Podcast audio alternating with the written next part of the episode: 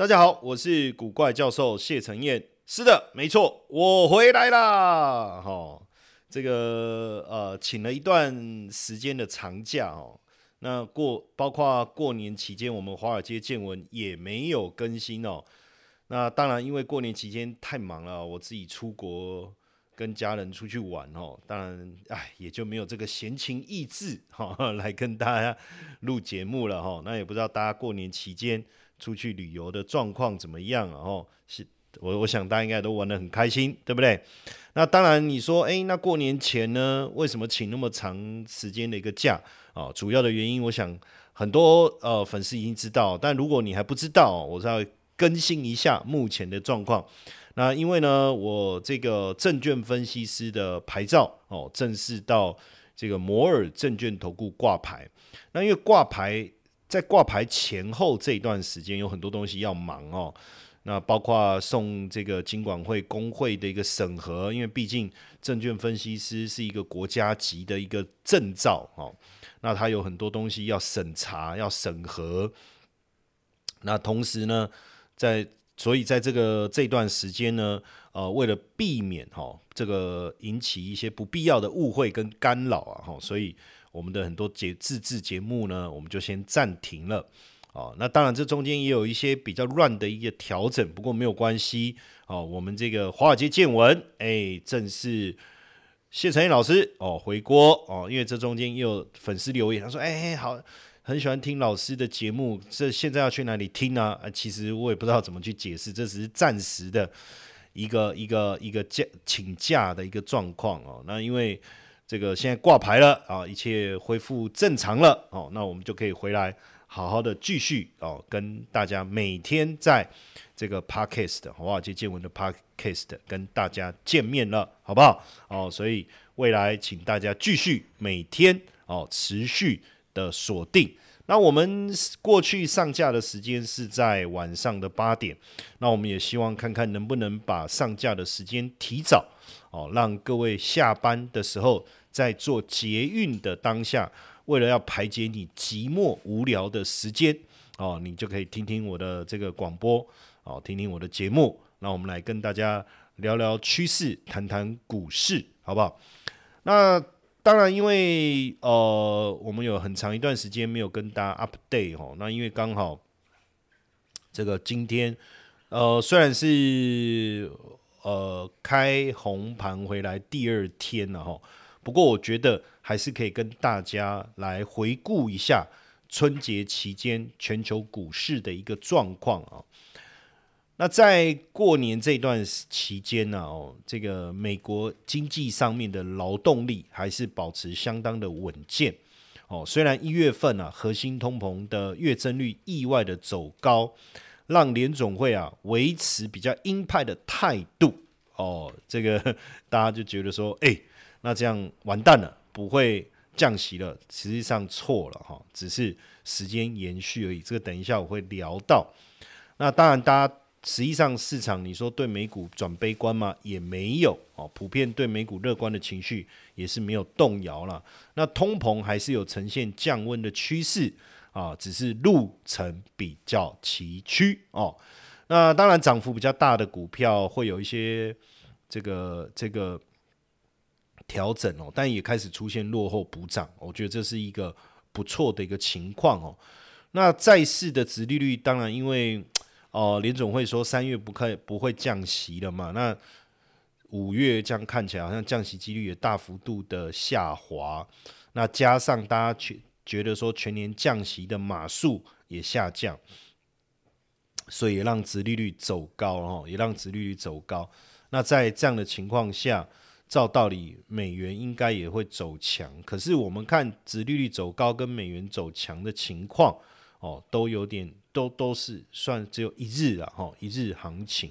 当然，另外一个我们等一下要持续关注一下原油的一个情况哦，原油的情况。不过就全球股市的一个表现来看呢，其实欧美股市在过过年这段期间表现都不错。那美股的部分，尤其是这个哦泛科技类股，好像非必要消费跟科技股的涨幅特别的大。那当然不是因为殖利率啦，是因为财报的一个关系。再加上景气确实表现强劲哦，表现强劲，所以反而这种防御性的，像必要消费啦、公用事业的表现反而比较不好哦，反而比较不好哦，主要是这样。那就股债来讲，其实股市、债市都有资金流入了哦，都有资金流入。其实我觉得市场投资人目前看起来，不管是资产配置啦，还是这个追逐风险哦的这样的意愿，其实都有。那就美国的劳动力市场来看呢，申请失业救济金的人数哦是稍微开始下滑了哈。那只是说企业招募的速度啊，还是有点缓慢。哦，那劳动市场紧俏，经济稳步成长，裁员也没有显著的增加，所以如果哦今年的下半年联总会真的开始降息的话，应该能够让这个劳动市场获得一些提振的效果。然后，那只是说联总会官员现在就大概在垂龙逼耶了哦，就是很鹰派了。当然，鹰派不是说要升息了，而是说，哎呀，这个。什么时候降息再说啦？通膨有下降，会不会只是一个短暂的一个现象呢？哦，所以，呃，就让这个非 watch 哈，我们通过非 watch 去去追踪这个啊联总会升息或降息的一个几率哦。那当然，三月份维持现行的几率已经来到九十以上了哈。那五月降息的几率甚至一度降到百分之三十。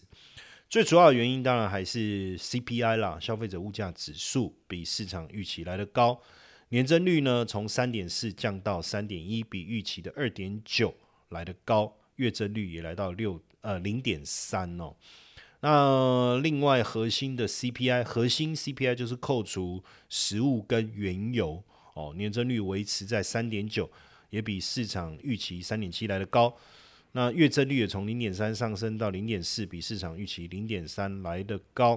不过这当中可能要特别注意的是，因为权重的一些调整哦，所以会不会只是一个短暂的一个现象哦？短暂的一个现象。不过确实，这个 CPI 的数字公布以后啊，三月降息的几率就更低了，五月降息的几率也大幅度的一个下滑。甚至全年降息幅度由四点五码降到三点八码哦。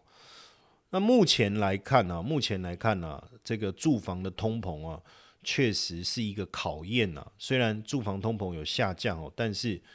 目前呃下降的幅度确实无法再持续的一个扩大。那核心服务的通膨也是目前通膨。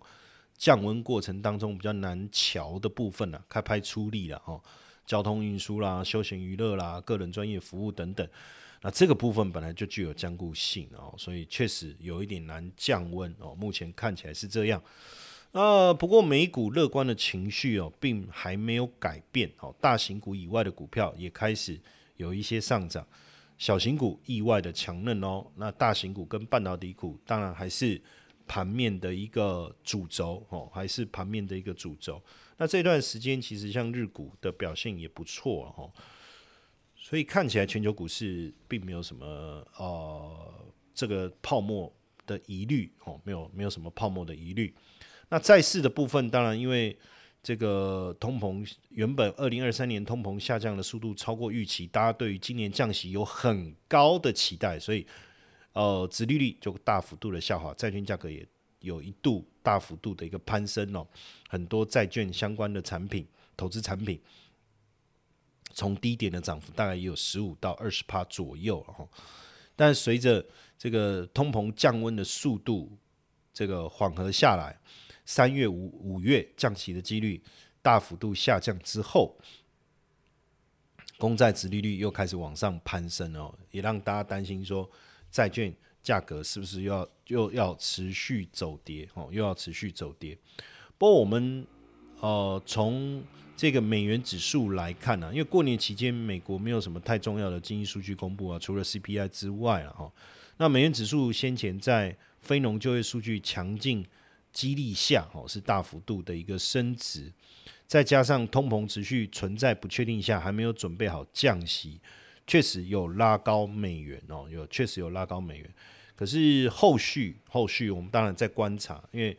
整体这个美如果这个降息的时间点能够确认下来的话，美元其实走弱的可能性哦还是相当的高。那就原物料的部分，如果我们从原物料的部分来看，实际上这个通膨持续增温的可能性并不大哦。等一下我会分析。那这一波当中表现最好的是费半指数哦，费半指数，费半指数。当中的这个成分股，像台积电的 ADR，哇，那表现更强哦，最最多的涨幅还有超过十趴以上哦，十趴以上。那半导体设备也也都各有表现哦，各有表现哦，也都各有表现。其中尤其是 ARM 哦的股价飙了一倍哦。那像这个 NVIDIA 也宣布跨入 ASIC 的。这个设计研发领域哦，确实有利于 IP 类股的表现。那 ARM 的股价呢，飙了一倍哦，主要是针对周边的 IP 要来做一个整合，做出自己的 I'm Total Design 哦，I'm Total Design 这英文念得很标准哦 I'm Total Design 哦，I'm，哦，I'm，不不是 ARM 呐，ARM ARM 不是 ARM。那成熟制成的部分反而是比较看淡的。这个挺有趣的哈，因为先进制成受到 AI 的的的这个带动哦，但是反而成熟制成反而比较低迷哦，这个要注意了哈。那基本上股市当然持续走高啊，科技龙头整体的这个获利持续的一个上升是一个带动的效果，所以为什么 CPI 数字公布的利空只是一个短期的一个现象哦？那当然，另外一个我觉得也可以看一下原油跟这个农产品的价格的一个表现，大概也可以理解 CPI 要持续走高的可能性，我觉得并不高哦。其中这个是 EIA 所公布的短期能源展望哦，预估二零二四年就今年全球每日原油需求量将年增一百四十二万桶，总需求量是一点零二亿桶哦，总供给量约大约持平。那北美因为气候严寒，有造成部分油田停工。那一月美国原油的日产量是一千两百六十万桶。那气温回温也让美国原油的日产量在二月恢复到一千三百三十万桶。那 EIA 预估整体的呃原油库存哦有存在增加的一个预期。那中东的战事当然有增加一些原油供应的中断的风险哦，可是实际上目前供需的两者来看，目前还算是平衡的哦，还算是平衡的。那原油数据的目前的数字看起来也是持平哦，增加的状态也是持平，所以油价其实就一直在布兰特原油的油价就一直维持在这这个八十。附近哦，做一个震荡整理，所以看起来并没有大幅度的一个攀升哦。那黄豆的部分哦，近因为巴西种植地区的气候转佳哦，也缓解了一些供给率的供给端的一个疑虑哦，所以近期我们看黄豆的价格，从去年下半年开始，其实是持续的一个下滑。那阿根廷降雨哦，其实供给量这个增加哦，所以也不利于玉米的一个价格。那目前看起来只有小麦稍微从底部稍微上来，主要主要的部分应该也是跌升的一个反弹哦。可那因为面临了俄罗斯小麦的低价竞争哦，需求还是依旧疲软，所以从黄小玉加上原油价格的趋势来看，油价并没有持续的攀升啊。那农那个这个黄小玉啊，就农粮的一个价格也没有大幅度的走强，反而都持续的一个走弱，甚至还有持续走弱的可能。哦，那另外一个像这个造纸业的部分，也是因为需求的关系，展望消费力不若以往了。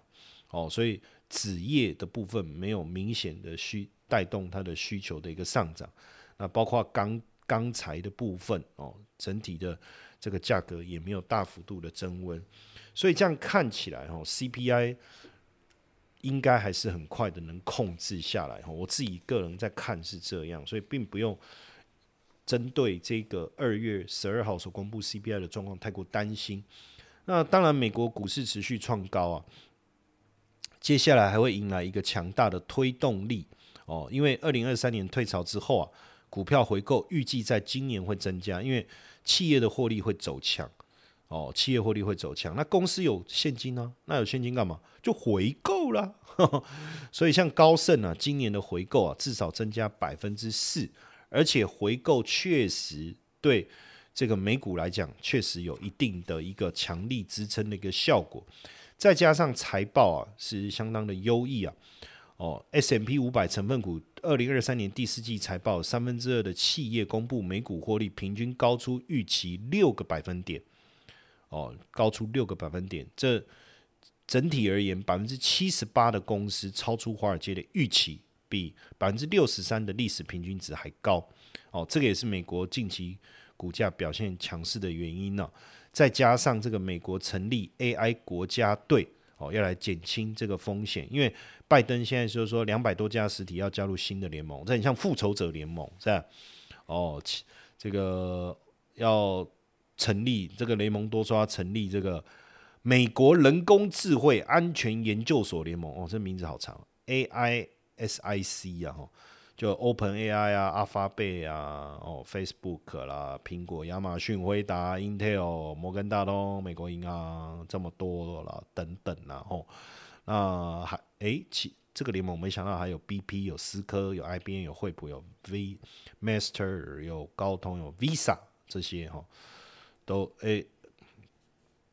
一起来加入哦，这个挺有趣的一个一个一个变化哈。那当然这一个产业的趋势，那因为哦 AI 当中其实最重要的还是在云端哦。那美国四大 CSP 业者就包含了 Meta、Microsoft、Amazon 跟 Google，未来整个资本支出的展望还是持续在增加，而且我会着重在伺服器、资料中心、AI 伺服器等相关的运用。呃，所以就呃资本支出的角度来看，像 Meta 哦，它预期增加资本支出三百三十七亿哦，年增率是二十二点五帕，这个伺服器投资计划要带动起来哈，带动起来。那 Microsoft 的资本支出四百三十九亿，年增率九点六哦，那也是因为云端 AI 基础建设投资的带动，所以他们也要转往这个 AI 哦。那 Amazon 资本支出就五百九十四亿，五百九十四亿。哦，主要投资在云端基础建设，要来发展 AWS 的业务。那 Google 的部分是三百七十八亿，哦，这都是一个非常重要的一个数字哦。那重就是现在全球伺服器的规模持续的一个增长，二零二四年应该还是会回到一个增长的轨道。主要气景气回稳了，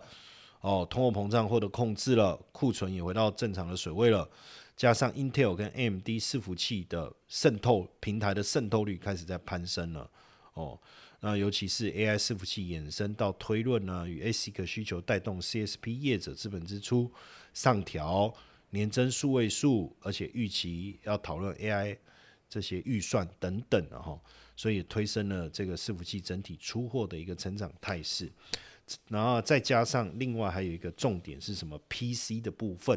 那 PC 去年表现疲弱，是，但是今年看起来哦，这个呃库存逐渐消化，景气也开始恢复健康，通膨获得控制啊，